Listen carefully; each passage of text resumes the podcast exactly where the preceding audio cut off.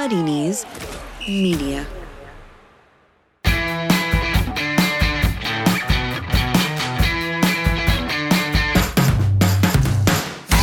Hello there, and welcome to the Offside Rule WSL edition with Football Manager. It's Lynsey Hooper here. And me, Kait Borsay. Hello, coming up on today's pretty unusual show.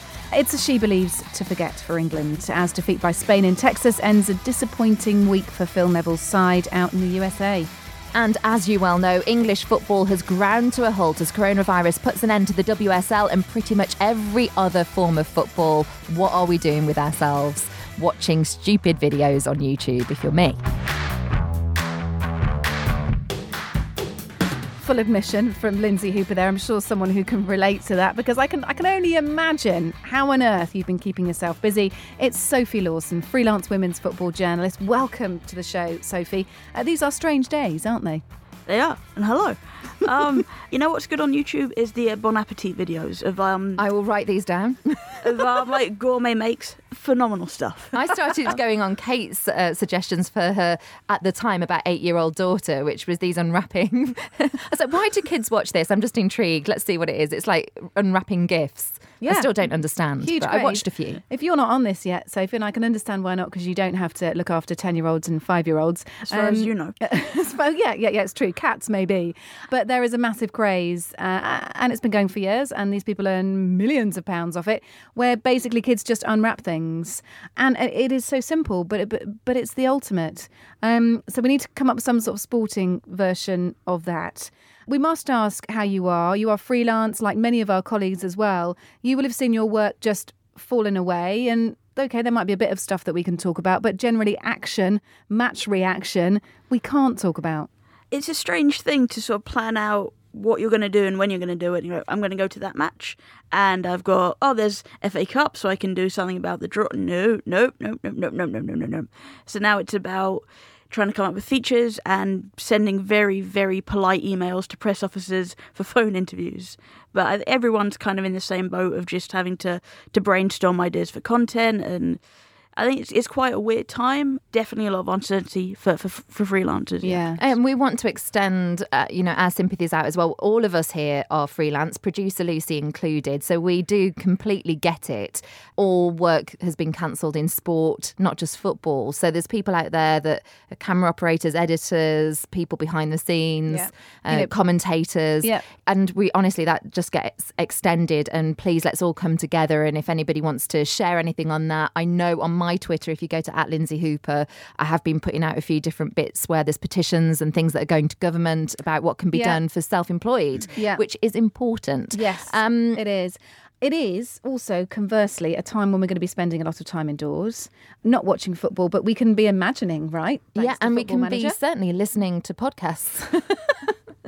So we are at the Offside Rule going to be outputting two podcasts this week on today, Monday, and also on Friday as well. And then as of next week, we're going to review things a little, but we hope to be giving you at least one football podcast a week, right, Lynsey? yes, it's just about bringing us together to be able to do that in the same mm. room. So that's and the thing. That's who says under- you can't make a podcast out of two football presenters playing football? I, I mean, I mean, who says you? You know, that's that's probably what's going to happen.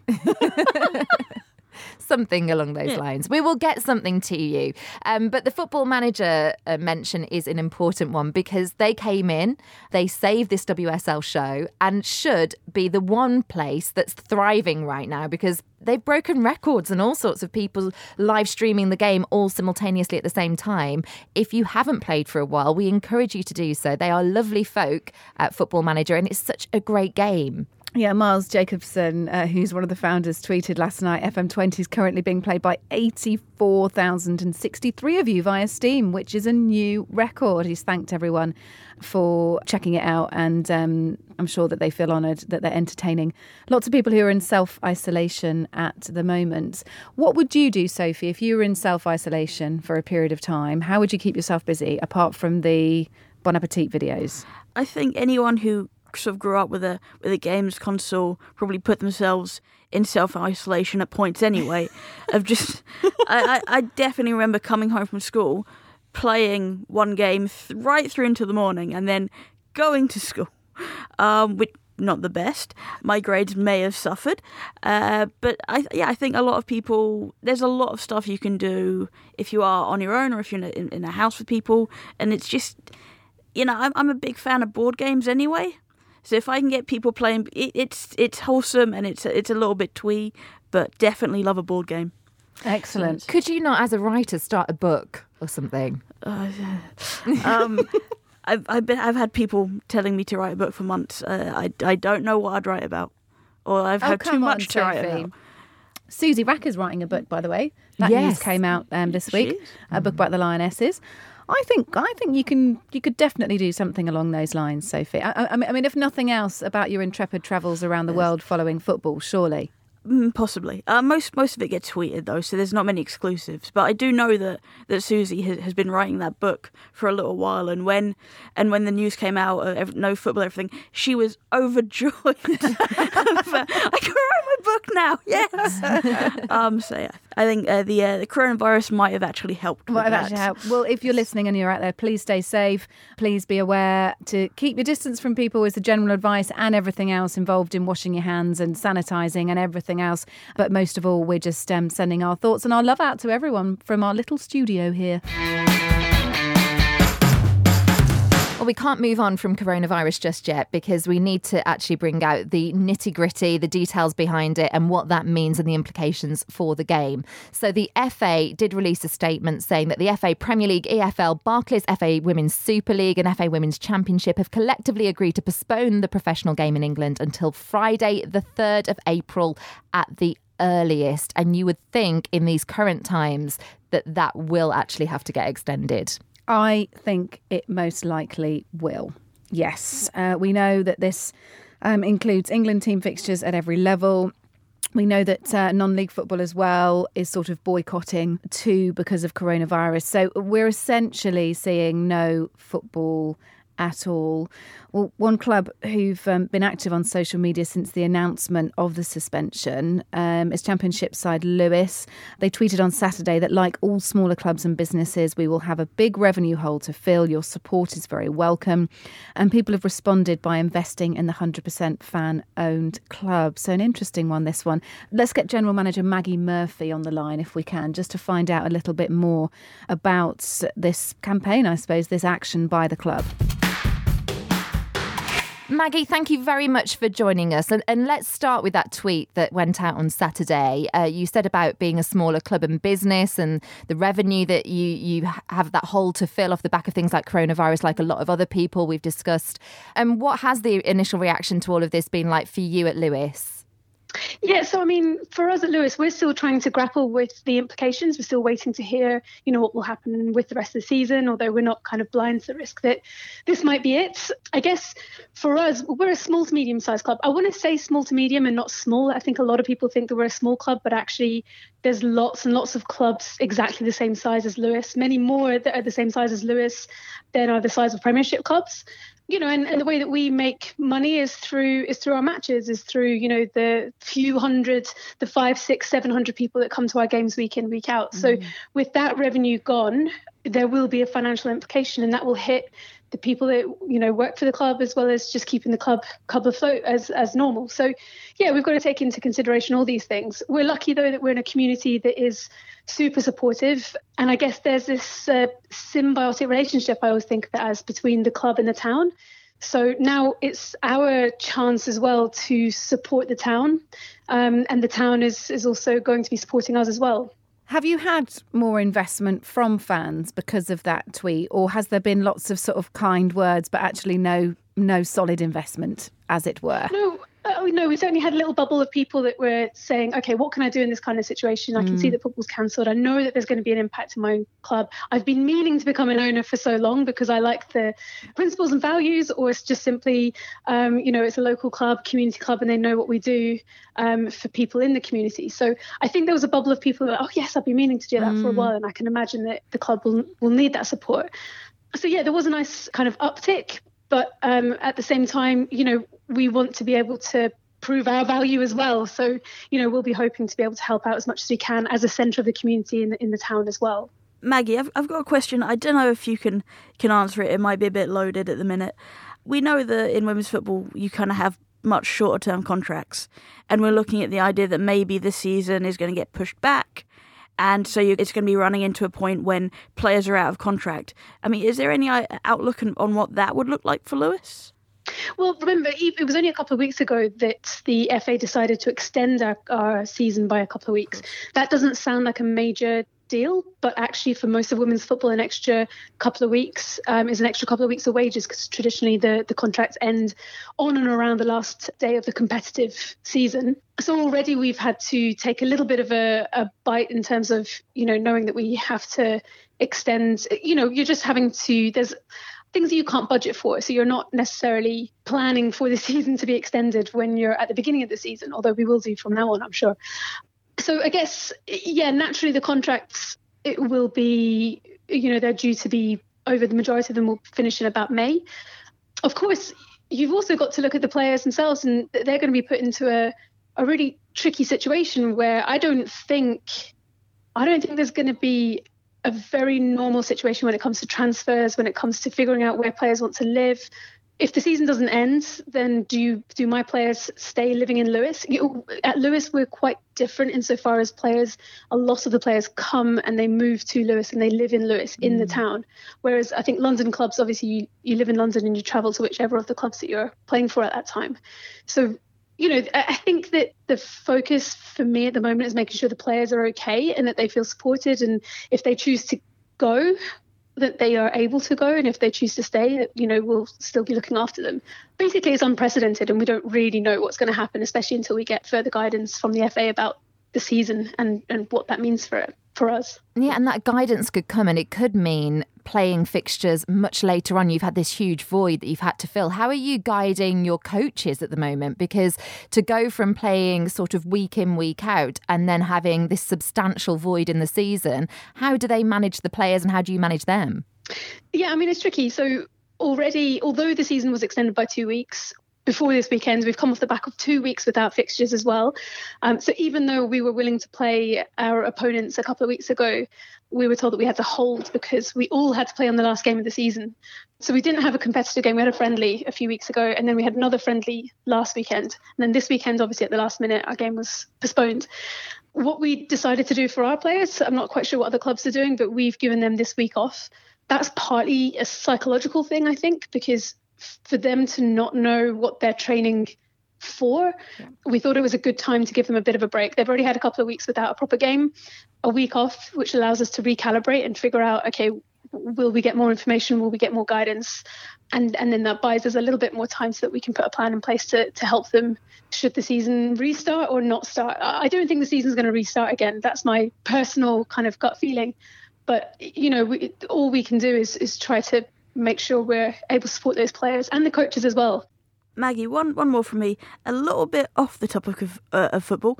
Um, everyone knows if you go down to the dripping pan, you've got to try the pies. Uh, so, any any plans to start a, a, delivery company with those pies and deliver them around Lewes? Instead of getting people down to the pan, obviously we want to be aware of any. Yeah. Um. So yeah, start delivering them out instead. Thank you, Sophie. Yes, our, our pies are absolutely wonderful. You should definitely come and try them next time you're at the um, no, I was actually thinking about the pies earlier and thinking, how many do we have in the freezer? Um, and what could we do with them? It, it never come, you know, it might come to a point where we might be wanting to support people in the community and, and, get those pies out. But I just don't know what our stock is like at the moment. So, um, yeah, I'll have, I'll have to see, Sophie, but I'll put you on a list, yeah? Brilliant. Oh yeah, put Kait, put Kait and I down as well. We'd we'll, like we'll okay. We'd like a Lewes pie care package, please. Um, Maggie Murphy, thanks so much for talking to us. Interesting what you've said there about that you don't feel the season will restart, but of course no one really knows until we get further guidance, and that will happen. Um, if it's not happened already by the by the time our listeners are listening to this, uh, that will happen very very soon. There you go. Our thoughts, lots of love sent out to Lewes and to all the other clubs at the moment in a bit of a hiatus over coronavirus. This is the Offside Rule WSL edition from Muddy Knees Media. Well, as well as that, there from Maggie, which gives us the viewpoint of the league. Of course, major tournaments could be f- affected as well. And it's the implications of potentially moving the men's European Championships from this summer and postponing for a year. Now, when you read around about this, there's actually a meeting going on today as we record this podcast. I'm sure there will be updates, but if you're listening in at the time of recording, a lot of the proposals seem to be that the Euros could move back to 2021, which would impact on the tournament for the women. This is something that I think could be a great opportunity for the game for the for them both to run concurrently. They're not going to be crossing over at stadiums apart from Wembley for the final, where they're both using Wembley Stadium. This is something that could happen and bring men's and women's football together. Do you agree, Sophie, or is this something that you think that the knock-on effect will be that the women's tournament just has to move? I, I think the the initial thought and feeling is is that the uh, the women's tournament will, will be will be moving. Um, but as, as you say, it's, it's only the finals at Wembley, so there isn't really an overlap. But there is also the issue of if they do run concurrently, they're going to be flying each other for column space. It's not just having you know all all your journalists. You've got to split them up. It is how much room you can then devote um, in papers, online, in on TV to a women's tournament if a men's tournament's happening. Can they not run, you know, one in sort of end of May or one in June and sort of one in July, and we look at a slight delay to the start of the season? I mean, also what we have to know is that Euro 2020 is not just being held in England; it's being held all over Europe, right? And that's its selling point. So we're not we've actually only got you know a small number of games here anyway. Well, it's uh, 2020. It's its selling point, but right now it's its downfall is because of that European crossover, the eight different cities, the fact that that opening match cannot possibly take place in Rome right now in Italy. So the 2021 tournament, which is a home tournament, much less of a threat. You know, is there a way of switching these over? Could the women play in 2020 and the men play in 2021? Gosh. I don't think Phil Neville's ready for that. Well, there's I don't the think we're ready for that, are we? We'll move Yeah. on to that chat. Well, and there's a couple of things to bear in mind here. As you say, there's the Olympics. I mean, me personally, I don't understand why we can't have the women's Euros, Euro 2021, and the men's Euros running together, particularly because the men's Euros will be around Europe. And I hear what you're saying about resource, but actually, I think there's an opportunity here. There's plenty of freelancers around who are going to need work by then anyway. But also, I'd be concerned because if we shunt the women's Euros to 2022, that's then going to clash with the World Cup, which means that your journalists, some are in Qatar and, and some are here, you're, you're basically spreading them even further apart. Yeah, there's there's not really a good solution. Uh, and I, I think this is kind of why we, we leave it to UEFA so we can be angry with them rather than ourselves. But um, yeah, it's I think the problem is women's football always seems to be to be that afterthought. Yeah. And um, I think you absolutely can have a men's Euros next summer that kind of flows in to the women's Euros, and it wouldn't be you know too much. But um, uh, there there are definitely options, but some of them aren't great. No. No. Uh, well, FA Cup ties, they have also been postponed. Um, Arsenal versus Spurs, it was the North London derby that everyone was looking forward to, didn't go ahead. Neither did Brighton versus Birmingham, Everton v Chelsea, or Leicester v Man City. Feels like we've been talking about these fixtures for weeks. This is literally all we've been hanging I on know, to. But of course, they've gone. What's going to happen to the FA Cup, Sophie? Do you think, a bit like Maggie Murphy said, she doesn't see the season getting underway again? I think you've got more chance of of holding those last few. I mean, it's uh, for seven FA Cup ties, including the final, would be. Whereas a whole, you've got to continue the rest of the season. That's games every weekend. Yeah. That's a lot. But I think you could potentially kind of get the FA Cup out the way. I know that you keep across European leagues, Sophie. So give us a bit of insight into what's been happening abroad. So France is suspended, Yep. Spain Suspended. suspended, Germany, Suspended. uh, but you can watch the W League. Australia? There's the grand final, which One more game. one more game in Australia next weekend. Um, and as of yesterday, uh, the Football Federation of Australia have ruled they will take place behind closed doors, like Right. A League matches. But that is, of course, subject to change. However, this weekend gone, there was women's football in, and I hope I get these right: Hungary, Serbia, Brazil. Australia, Argentina, and I think Mexico. Although now the Mexican League, um, the Mexican Federation, has called off Has- uh, the leagues. In terms of the NWSL, for people wondering what's going on over in the States, um, their season wasn't due to restart until April the 18th. Pre season's been cancelled, and it's probably likely that the beginning of the season will be kibosh too. What we do know for sure is that the two USWNT friendly matches against Australia on April 10th and Brazil on April 14th have both been cancelled. There are six games in total. We don't know about the, the next four, but these are all kind of warm up games in, in preparation for the Olympics. The one case that we did hear about of coronavirus and a player being quarantined uh, was Caitlin Foord at Arsenal. Um, she'd been away for an Olympic qualifier against Vietnam, playing for Australia, came back and has been one of the players in self isolation.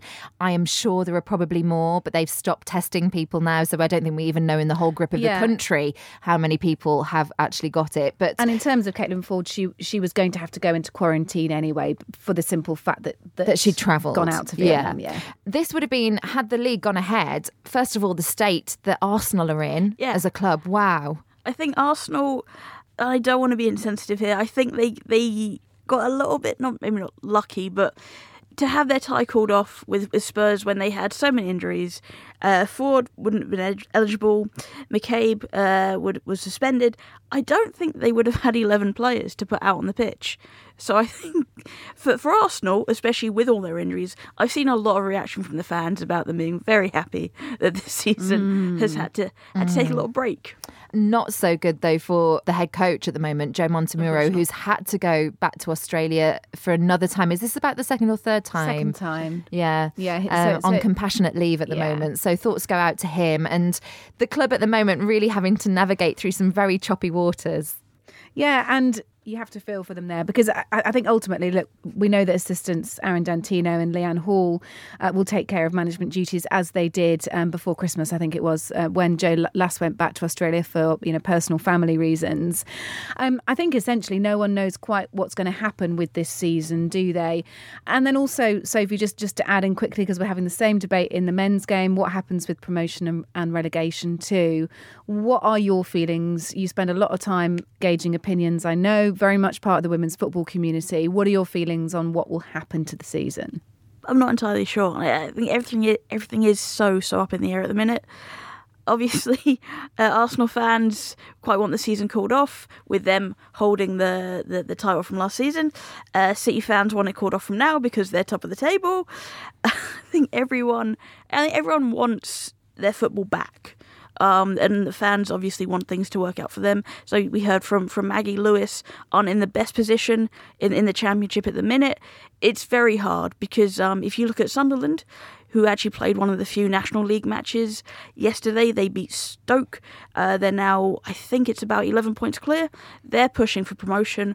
What happens with them? Yeah, exactly. It's it's all a bit of a mess, and I think one way or another, some teams, whether it's because the season goes on, maybe it, it because it doesn't, or it, it's cut off now, teams, uh, players, you know, things people are budgeted for, they're going to get shafted. Well, we've we've actually dedicated a lot of this podcast so far to what's not happening, but the rest of the podcast, if you are still with us, is going to be all about matches that have happened. Uh, we'll talk She Believes Cup next.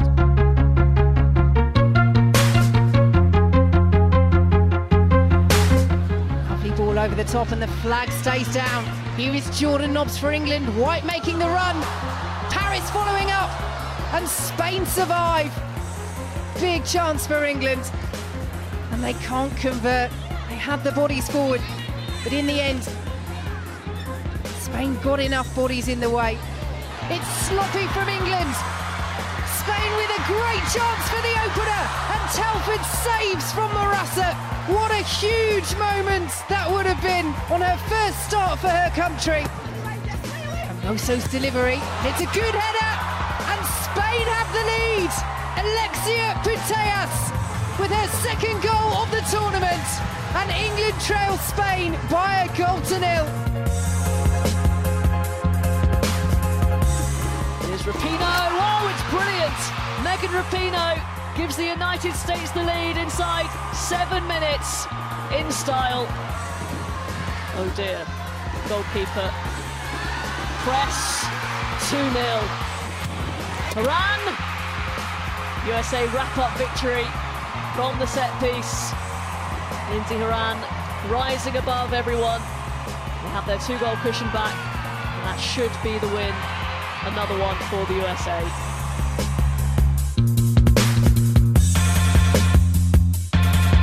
The moment we've been waiting for then. She believes Cup champions 2020. Once again, it is the United States of America. 2020 has started very well for the United States. Have to see where it takes them. Another trophy in the cabinet for this juggernaut of a team. So, another great tournament for USA to enjoy, but England didn't retain their title at the She Believes Cup, far from it. I think we get straight into the post match comments from Phil Neville, first of all, and how he felt that his position would be under scrutiny and that he was expecting some backlash. Shall I give you a few of them? Well, I, I wanted to, first of all, grill Sophie about these rumours that I saw straight away that he was going to resign. That was the first thing that came up, and that's not happened. Uh, no, it. I think it was when he gave his flash interview to, to the BBC. Some people were saying that that almost sounds like a verbal uh, resignation. He hasn't resigned. Uh, the interesting thing with, with Phil Neville is, and I'm trying to say this as nicely as I can, and I'm definitely not trying to throw in any shade. I think there's the way a lot of people see things, and there's the way Phil Neville sees things. So Fantasist. uh, uh, if you if you wish. You know, there wasn't any pressure on England to retain the She Believes. He had the full backing of the FA. They could have gone and just been terrible in every match, but it was Neville who said, "We're gonna we're gonna keep the trophy. We're gonna be ama- amazing." Yada yada yada. So it's he's putting these pressures on himself. He's it's a weird way to phrase it, but it's almost like he's putting words into his own mouth. Yeah. I think there was a a, a piece in, in the Mail, or, you know, oh, is he going to leave? Is he not? As you said, I spend a lot of time on Twitter. Fans in England aren't unhappy. Um, you know, it's interesting because you've got fans in the US who are, who are saying, "What are you doing? Why are you persisting with this guy?" But what we're seeing from the mainstream media in England is he's uh, Neville is still very much backed. Uh, no one's calling for his head. Whereas I think if we were to flip it and put him in the men's game with seven losses in his last eight, uh, eleven, then I think there's a few tabloids who'd probably This have, would be different. And yeah. the FA have bought into Phil Neville. Don't forget that if the Olympics still stands, he's in charge of the squad for that. So it would look pretty dire if they were to sack him but retain him as a manager of Team GB for the Olympics, I think. The and there is interesting this quote- question of, of Euro 2021, although Yeah. that may be put back. The interesting quote that I, I picked up on was him saying that he'll know when his time has come. But that does Will suggest that does suggest that there isn't going to be any trigger pulling in this. That he will know when when he's done with the job. I, I think you're you're referencing an article where he mentions being sat in the loo. Yes, Um, yeah, that's exactly the one I'm talking and about. And then it was in the loo, and then it, in the article it became on the loo, and it was a little bit, yeah. Um, okay. So I shouldn't take this too seriously, is what you're saying. no, no, I, th- I think you, you should. I, I, I don't know what's going on in, in Phil Neville's head. I don't think anyone does. I think the question, and it's not, it's not a should he go, should he stay? He's terrible. He's great. He's great. It's is the football good enough? Is he getting enough from the players? He's had over two years. You know, make your own conclusions. friendlies, which is what the She Believes Cup is. It comes in the middle of a season, not the best timing either, when you're just uh, hauling players out of their domestic clubs and, and being in a momentum with club football to then go to a camp and work with England, I suppose, is one argument. Two is that, you know, these players. Lionesses at the moment were depleted somewhat because there were big emissions from the side, so we could factor that in. But overall, are Spain a better club than England right now? What do we get from that last match? Because that was the biggest test of them all. I think we all expected USA would, would beat England. Mm. I think one, England are mid-season, Spain are mid-season, Japan are pre-season. Last month they would have been playing AFC qualifiers for the Olympics if they weren't the hosts. So the US were in in Concacaf qualifiers for the Olympics. They weren't really massively tested, but so those are you've got two nations who weren't in season against two that were. So you can factor that in. Mm-hmm. Yes, there's no Lucy Bronze. Yes, there's no Beth Mead, and we we know that Lucy Bronze is one of the best defenders in the world. Even if she plays in midfield for England, um, it's surely there is enough else in the England squad to, to pick up some of the slack. So Phil Neville, you know, in my opinion, perhaps doesn't help himself with what he says. I get what you're saying on that one, Sophie. But let's have a look at the performance. Let's, you know, focus on the football here. For that last game against Spain, we did, um, of course, have a couple of players uh, arrive with protective boots on. So we already knew that that there was, you know, potentially going to be a weakness in the squad. Following women's football as you do, your opinion on that side? Are they technically as good as we think they are? Where are the weak points? Where do you see that it might not be coming together for the England side? Um, I, I think England are never going to be a Spain. They're never going to be a Japan. They're not. We don't produce technical player after technical player after technical player. We do have some in the squad. We do have some good ball players. And in the first half against Spain, which is very easy to forget. England were on top. They played some brilliant football. Um, I think Jordan Nobbs was, was fantastic. It was one of the few times we have seen her at her best or something near um, for England. So that I think you can play more of a passing game, more of a possession based style with this team. You just have to know your limitations and, and, try and tailor with the players you have. Whereas if you look at the defence, maybe Steph Houghton, Millie Bright aren't the best at playing out, especially not under pressure. So if you're going to play that style, you need to play the right players for it. We touched on this in last week's podcast, but do you think that collectively England used to be better? They might not have had as good technical players, but they were collectively a better force. And now, do you think there are a few more individuals? And is that part of the price that you pay for having players that are shipped out all over Europe? I thought Nikita Parris was very good in this match against Spain. I think she showed great, great moments. Rachel Daly has always come into that category whereby she comes into the England squad from America, probably feeling more like an individual than any of the others because she's playing out there and always, I think, impresses. But I don't think individually we can critique them because I think they've all got their strengths and, and are very, very good players. But have we lost something collectively? And this is something that I, I think uh, people are, are, more than welcome to, to disagree with. Uh, it's my own thought, but I've been watching England for, for a few years. I, I watched the Mark Sampson uh, style, which was a lot of long balls, uh, admittedly. But he, he had a, a, team composed mostly of Man City players before they all went to Lyon. And I would watch England and I'd see Man City, Man City, Man City those players would be fantastic in the league under Nick Cushing. They would understand each other, they'd know each other's rhythms. You put them into an England shirt, same players, know each other, live in their, each other's pockets all, all season long, and then they just kind of lose something. And I think we're still having that problem in the, the national side with cohesion. Mm. Um, I don't think that's anything new. I think the style might have changed a bit. The managers changed, some of the personnel, but there's still that players aren't quite clicking as, as you'd want them to. Okay, well, let's move on from England. USA winning the SheBelieves uh, Cup. That was going on on the pitch, but off the pitch, there was a controversy unfolding, and that was all connected to their governing body, US Soccer. I'm sure that many women's football fans will be across this, but let's just give you a quick timeline. Last Wednesday, lawyers for the football governing body submitted claims in legal papers as part of a lawsuit over equal pay filed by 28 of the women's national team players in the US. Uh, and this, the content of these papers basically justified the non equal pay in that the US women's football team is less skilled and has fewer responsibilities than their male colleagues. Cue shock and outrage because, rightly so, to say that a women's football team is less skilled than a men's football team is just disgusting.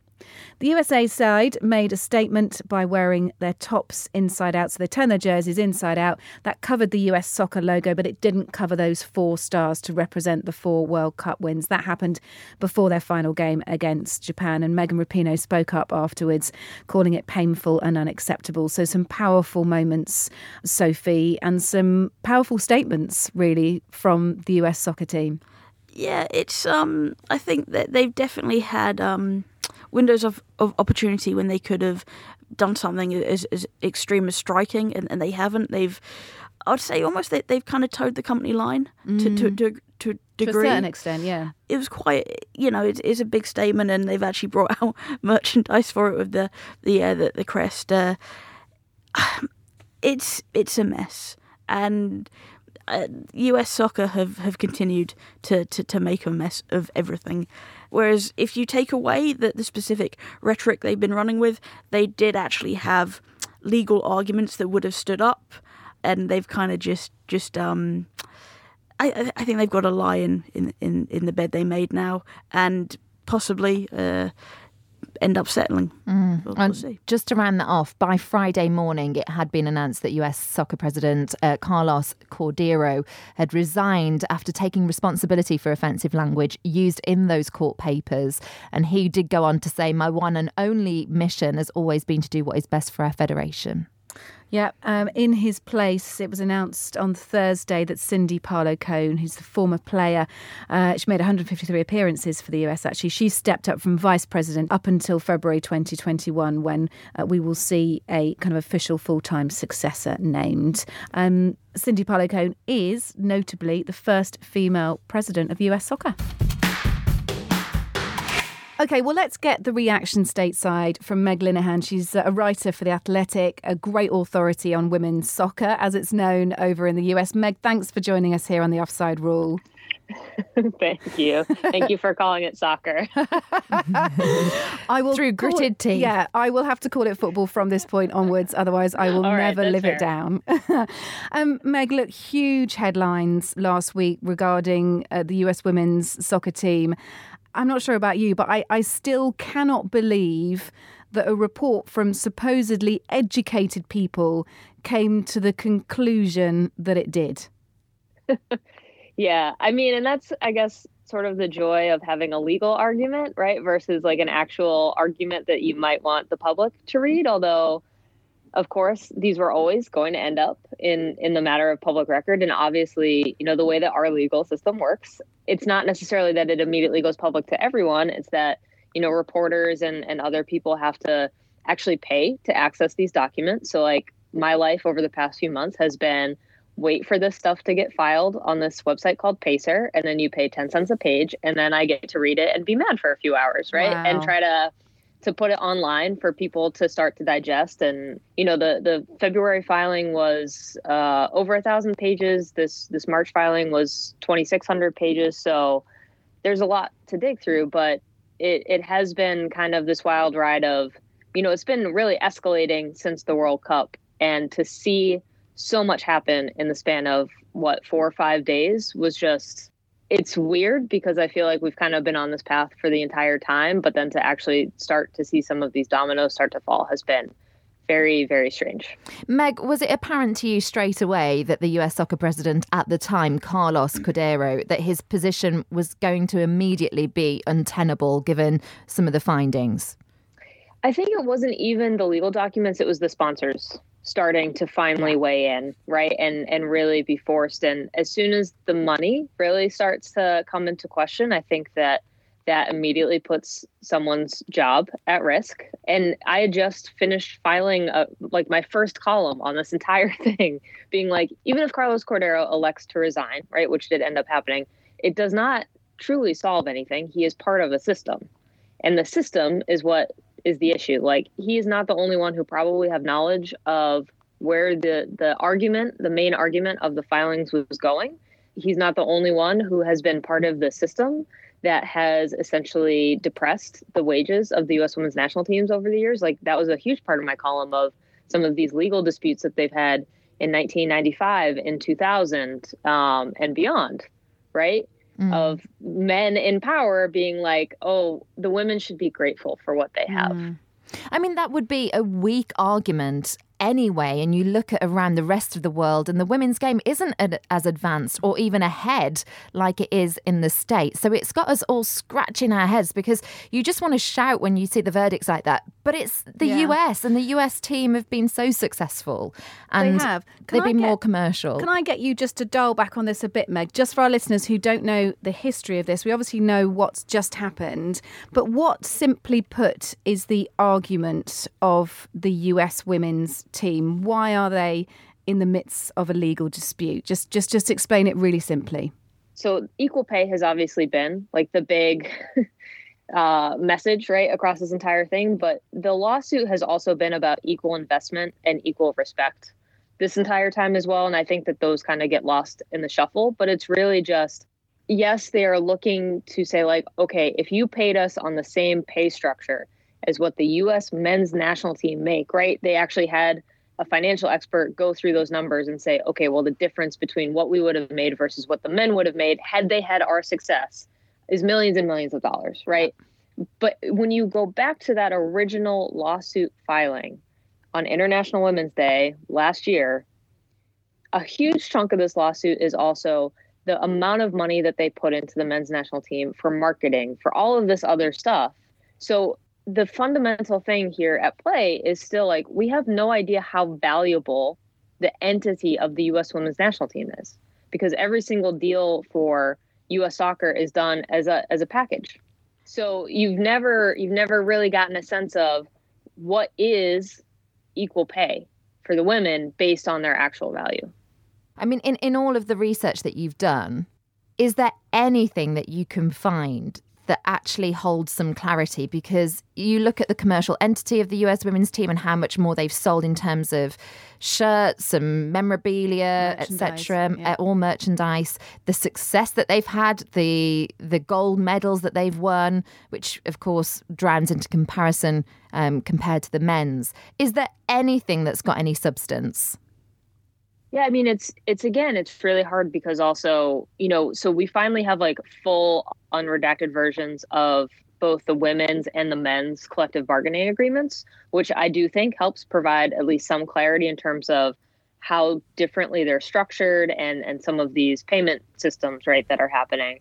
That's kind of the only point of data mm. I think that we truly have in addition to maybe like US soccer tax returns. But even those, like, they're so uh, the categorization of the expenses versus revenue are so high, right? Like the books have never been opened publicly, which uh, you know makes sense from a U.S. soccer point of view. That's the last thing they want. So it is it is really hard to put this lawsuit in a full financial context. Yeah. It's it's mm-hmm. impossible. Do you think this is going to elongate it as well, the change in presidency? Are we going to see this lawsuit ramble on even longer? I think May 5th is now definitely a, a date that is not going to hit simply because, A, with the pandemic right at the moment, the courts are just like not hearing cases right at the moment. So everything's being continued until, you know, everything that was supposed to be in March is now continued until April. I, I think that that's probably going to be a pattern until we figure out, I guess, a new normal, right? Um, and I do think that probably with Cindy Parlow Cone stepping in as U.S. Soccer president, and I think the full board being aware of the public pressure that has been put on U.S. Soccer so far, that that had Carlos Cordeiro resign, like I think that there will be some internal pressure to go back to the table and uh, revisit. You know, they they tried to settle this back uh, even like during the World Cup, right? Like they were having talks at that time. Mm. I remember being in France and like getting pulled aside and being told like we were doing some talks, they fell apart, you're going to hear about it, et cetera, et cetera. Well, if they were hoping that this was all going to exit quietly, they've got another thing coming, not only because of what's in those documents, also because of Megan Rapinoe and how outspoken she's been. It is an ongoing story. Um, I know the end is not, not nigh yet, but a massive own goal, it has to be said, by US soccer in their handling of this. And that can hopefully only strengthen the case of uh, the lawsuit by those US national players. Whilst we're talking international football, uh, we'll wrap up the Pinatar Cup as well, because this was a great one for Scotland. They were crowned winners of the competition. Uh, three wins out of three after coming from a goal down to beat Northern Ireland 2 1 in their final game last Tuesday. Erin Cuthbert um, cancelled out Rachel Furness's early header. Abbi Grant capitalised on some poor defending as well to score her second goal in as many games. Northern Ireland lost all three games to finish bottom of the standings in that one but Northern Ireland are greatly improved under their new coach, Kenny Shiels. And everyone should definitely check out Erin Cuthbert's goal. Yes. Because it was a belter. It was it an was absolute belter. Good. Well, Wales's Euro preparations, that's if the Euros are next year, were boosted with a 2 0 victory over Estonia.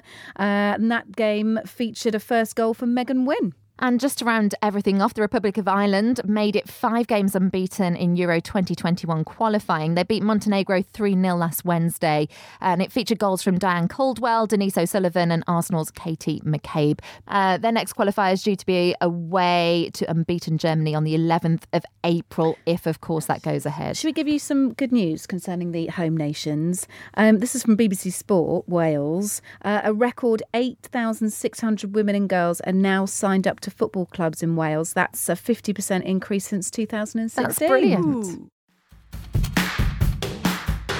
You're listening to the Offside Rule WSL edition with Football Manager. Shall we round up some contract news? It seems to still rumble on. Uh, you're looking at me blankly, Sophie, but when I say Drew Spence signed a new Yes. contract, Yes, she did. Yes, does this ring a bell? Um, new two-year deal with Chelsea. Great news for her. Eh, fantastic news. Um, I think she's never going to be the player that springs to mind when you think of Chelsea, uh, which is no slight on her. But she she's shown that she she knows exactly what what um, Emma Hayes wants from her, and is is always is, has worked incredibly hard on her game over, over the years uh, at Chelsea. And I think she's always going to be that option. If if not a starter, then she's off the, off the bench and, and quite versatile as well. So She's the club's longest serving player. She People might not realise Yes. that. So 198 appearances and she's won six trophies. So her downstairs toilet is very busy.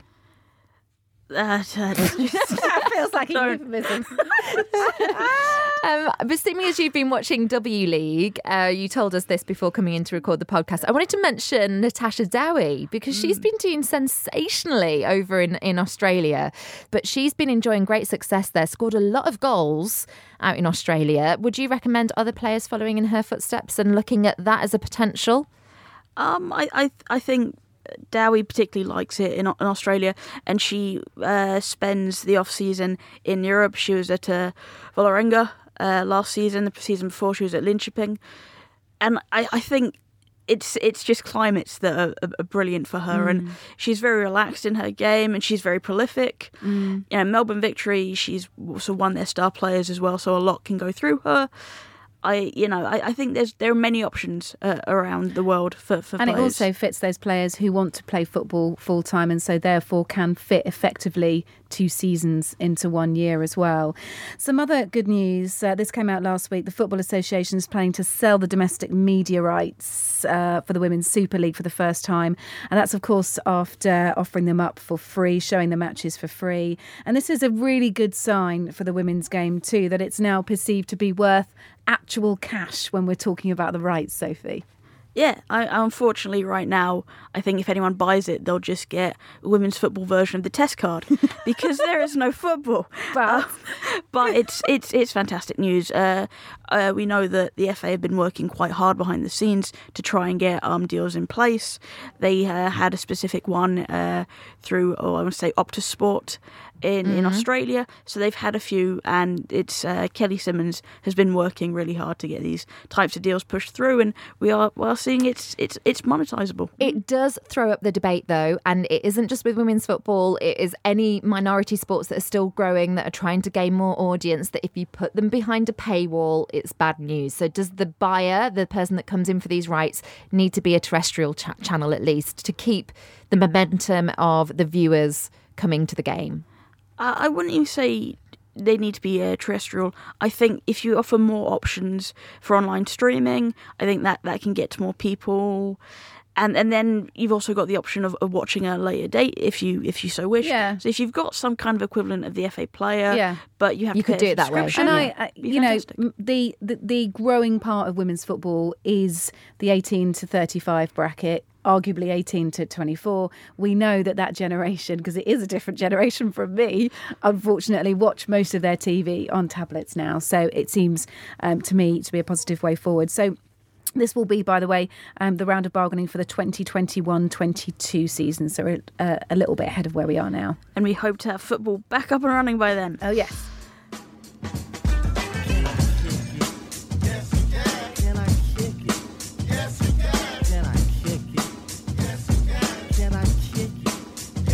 We know what that music means. It's our new Any Other Business theme tune. Mightily impressive it is too. Just got a couple to finish up on this one. Lynsey. I'm going to start with a tweet from Aoife Mannion on Twitter. So she said, anyone out of town concerned about their elderly relatives during this coronavirus crisis for accessing grocery stores, things like that, for their food shop in central Manchester area. She said, DM me, maybe I can help. Yes, and which I Jess thought was so sweet. Jess Fishlock did, did the same thing over in the States, didn't Yeah, she? um, and uh, on the back of uh, Aoife's tweet, I've seen Gilly Flaherty, Martha Thomas, and Erin Cuthbert all offer similar. And I think there there might be others around, but I haven't seen them. I'm sure there are, but yeah, uh, great stuff there from the women's football community. Also, this from Girls on the Ball as well, and they've rightly pointed out the, the the other side of this, of course, is not just that we don't have football to watch; it's that social isolation, potentially loneliness, mental health issues will start to get on top of a few of us. So, well done to Girls on the Ball. They've set up a weekly Facebook Live for people to join. Uh, they say that you can talk footy, travel, or whatever else comes to mind. That will be every Wednesday starting this Wednesday, the 18th at 8 o'clock, and you can check them out on Twitter for full details. That is your lot for this week. Um, exhale uh, for the next few weeks whilst we wait and see what happens to football. A big thank you once again to our sponsor, Football Manager. We are going to be back as soon as we can. There is a regular Offside Rule edition this Friday. We'll let you know what happens next week. Um, but either way, we are aiming to bring you at least one podcast a week here. Quite what it'll be will be a challenge, but actually, I'm looking forward to this challenge going out and getting some football content when nobody's playing football. Yes. It's, it's a challenge, but we shall try and meet it. For And you. our writers are taking up the challenge as well. We're continuing to put content on the website, offsiderulepodcast.com. So you can go there for all the latest shows, the articles covering both the, the men's game and the women's game as well. Uh, thank you for joining us today, Sophie. Uh, what are you going to be doing for the next few weeks as we're just staring into the abyss? Uh, I was planning on washing my hands if they're around. Yeah. um, trying to come up with with, with content, uh, playing some video games. Was going to look into Football Manager. Uh, yeah. Top marks. And trying to talk my mum into an old game of Trivial Pursuit. Gold star for you. Can you pass me that hand wash, that antibacterial stuff there? Thank you very much. We'll see you next time. Go and douse yourself down, folks. See you soon. You've been listening to the Offside Rule WSL edition, a Muddy Knees Media production. For sales and advertising, please email sales at muddykneesmedia.com. And for more from the Offside Rule, head to our website, offsiderulepodcast.com.